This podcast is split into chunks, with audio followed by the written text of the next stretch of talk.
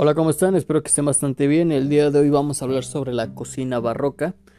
Esta cocina que, bueno, como sabemos, gracias a, pues, a la conquista de España a México, pues sabemos que trajo ciertas consecuencias aquí a México.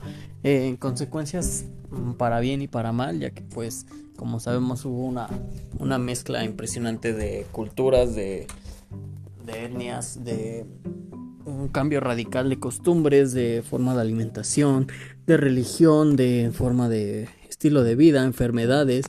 Entonces, hoy nos vamos a enfocar en cómo cambió este tipo de gastronomía en ciertas partes de, del país, ya que pues mm, como conocemos, la cocina barroca se, se, caracteriza por su abundancia de ingredientes, preparaciones complejas, tardías y platillos retacados de elementos que son una mezcla todos en un mismo plato, o sea, son pierde todo el tipo de elegancia estos alimentos y solo es una mezcla de comida con más comida sobre comida con más comida. Entonces, pues sí fue una mezcla muy muy radical ya al, al estilo de vida que se tenía aquí en cuanto a consumismo de alimentos, ya que pues acostumbrábamos muy pocas carnes de pocos animales y pues bueno, incluyendo dos o tres animales que se consumían, entre ellos el cholo escuincle y los insectos que se consumían demasiado. Entonces, esta parte que traen los españoles hacia México, implementar las carnes como el cerdo, reses y etcétera, pues sí hace un estilo de, vida en cuanto a alimentación, pues más diferente, eh, más abundancia en alimentos Em, sabemos que en este tiempo existía más este, este término de que solo tragaban ¿no? la comida, no, no degustaban, no saboreaban, solo era, era cocinar guisos así eh, tardíos con una cantidad increíble de, de, de hojas, de, de, especias para ocultar los malos olores en cuanto a pues, carnes putrefactas que llegaran a estar en un mal estado o no en el mejor estado obviamente, pero eran unos platillos demasiado exagerados, abundantes y, y burdos, ¿no? De, de una, una cantidad pues exorbitante demasiado pues para solo una persona. Sabemos que sí se hacía esta parte de compartir estos grandes platillos, pero sin embargo pues se perdía todo el elemento sobre disfrutar un alimento, solo era comer por comer o hasta llenarse, incluso luego vomitar pues para comer más. Entonces, eh, esta parte sí, sí es un poco mm, fuerte en cuanto pues este estilo de cocina que que como sabemos aquí en México antes de la conquista pues las personas pues tenían una dieta súper mm, digamos cuidada obviamente pues muy limitada y pues sí, sí tenían ciertas características que pues nos trajeron y hicieron un estilo de, de comida diferente, de cocina diferente. Y pues en sí es eso, es que no cabe duda que la conquista española trajo consigo misma un, un, gran bagaje cultural, al igual que un sinfín de alimentos. Y con ello pues nuevas formas de comer y preparar estos nuevos alimentos que fueron introducidos a la dieta mesoamericana y este mestizaje de culturas y saberes culinarios se dio a cabo de los conventos de monjas en la etapa del virreinato. Eh, esta etapa del virreinato abarca desde el siglo XVI hasta el siglo XIX. En todo este tiempo es cuando se hizo toda esta mezcla de culturas que en especial en la ciudad de Puebla dentro de de los conventos, las monjas y las criadas mestizas se daban la tarea de cocinar, intercambiando entre ellas conocimientos y técnicas para dar a luz nuevos conocimientos y técnicas culinarias para pues adaptarlos a los ingredientes de aquí de Mesoamérica. Entonces, pues rápidamente se empezaron a incorporar ingredientes del viejo mundo a las preparaciones prehispánicas y viceversa. Hubo una mezcla cultural gastronómica de del viejo mundo para aquí en Mesoamérica y viceversa. Entonces ya ahí yo hubo una cocina con más idea, con más sapienza, entonces más, más cuidada, más elaborada y pues con más y digamos en cierto grado elegancia, ¿no? Ya no era solo aventar alimentos a la olla y a ver qué sale. Ya había un sentido, ya había una mezcla gastronómica, una mezcla cultural, una cocina fusión. Bien, creando platillos exquisitos y emblemáticos de la cocina mexicana se fueron creando estos estas mezclas ayudándose de pues de ingredientes de aquí y de allá. Eso es como el chile en nogada, ¿no? Es una mezcla de ingredientes del viejo mundo con ingredientes de México y es un platillo muy emblemático hoy en día para México, las chiles en nogada. Además que pues no podemos olvidar los dulces de los conventos, estos dulces tan populares, los cuales eran las especialidades de las monjas y que bueno, pues guardaban mucho las recetas con mucho recelo en ese entonces. Entonces, se puede decir que la cocina prehispánica, a comparación de la cocina virreinal, era austera y humilde.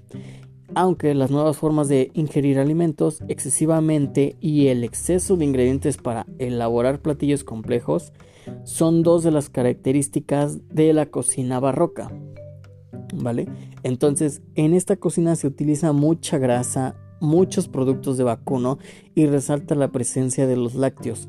Son comidas pesadas. Ninguna de estas características se encuentra en la cocina prehispánica, que era más cocina casi sin presencia de grasa, era muy escaso, muy rara vez que, que había, ya que pues tenían otros métodos de cocción en el cual no era necesario la grasa. Entonces, pues la cocina barroca se caracteriza por su abundancia de ingredientes, preparaciones complejas y tardías y platos retacados de elementos que van en un mismo plato.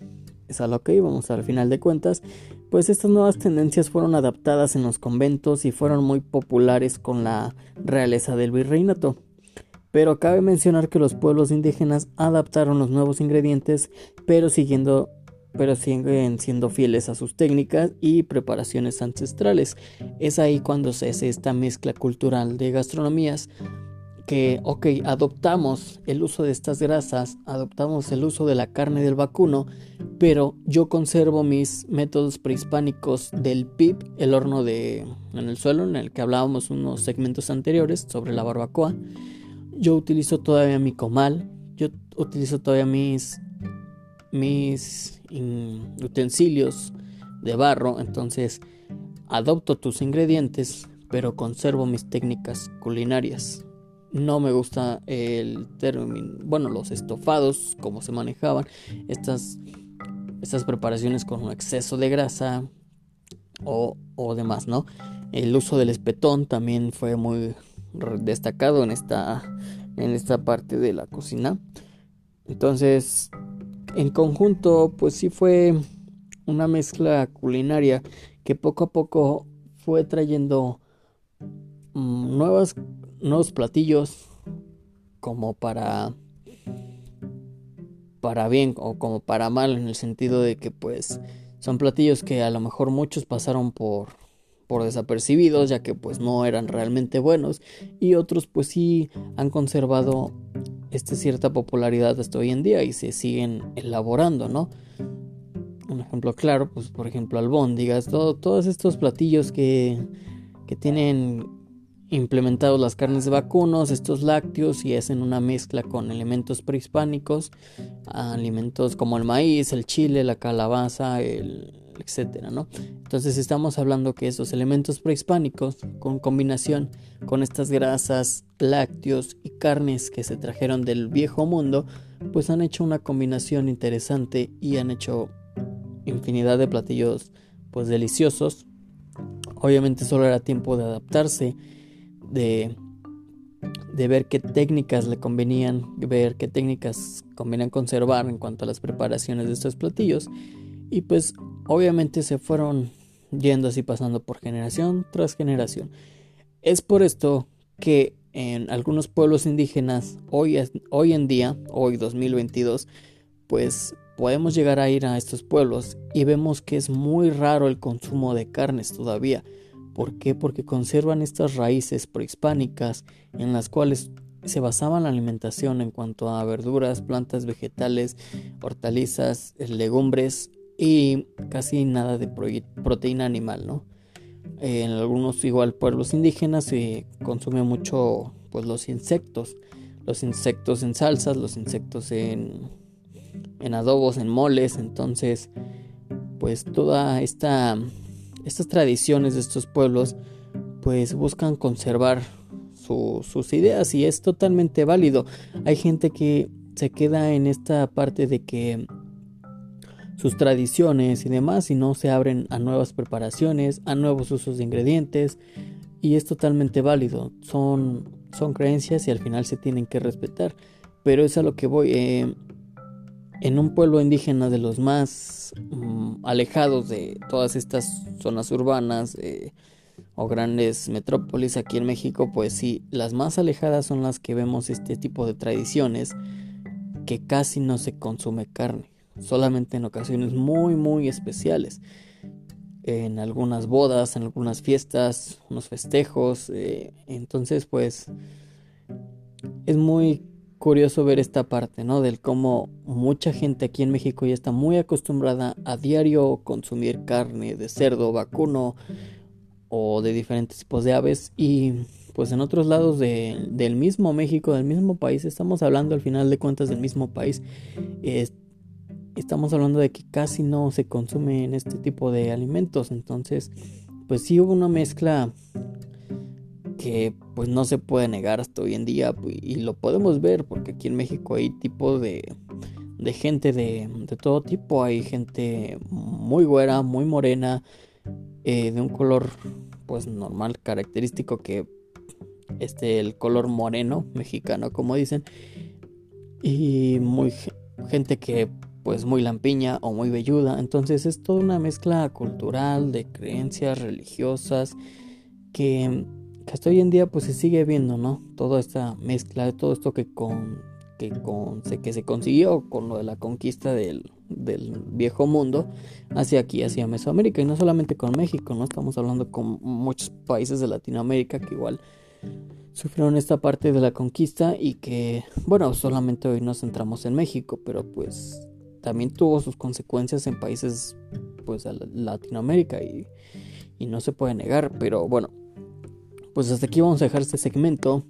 Eh, la cocina barroca entonces surge por esta mezcla cultural o de, costumbres entre dos cocinas. Una cocina muy sencilla que se limitaba a veces mucho y otra cocina que pues se excedía de más. Entonces es una mezcla interesante, ¿no? Un tipo de cocina prehispánica que se limitaba mucho en cuanto a porciones, en cuanto a técnicas y ingredientes y una cocina que se excedía de porciones, se excedía de ingredientes, se excedía de técnicas o de grasas, ¿no? Entonces, esta combinación hizo un balance, un balance muy, muy interesante y creando platillos muy balanceados y muy deliciosos sobre todo.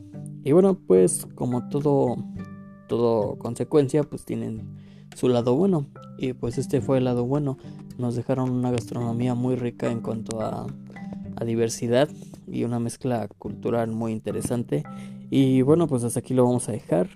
Este tema de la cocina barroca pues es muy muy interesante ya que nace o surge a partir de un evento histórico muy muy famoso. Bien.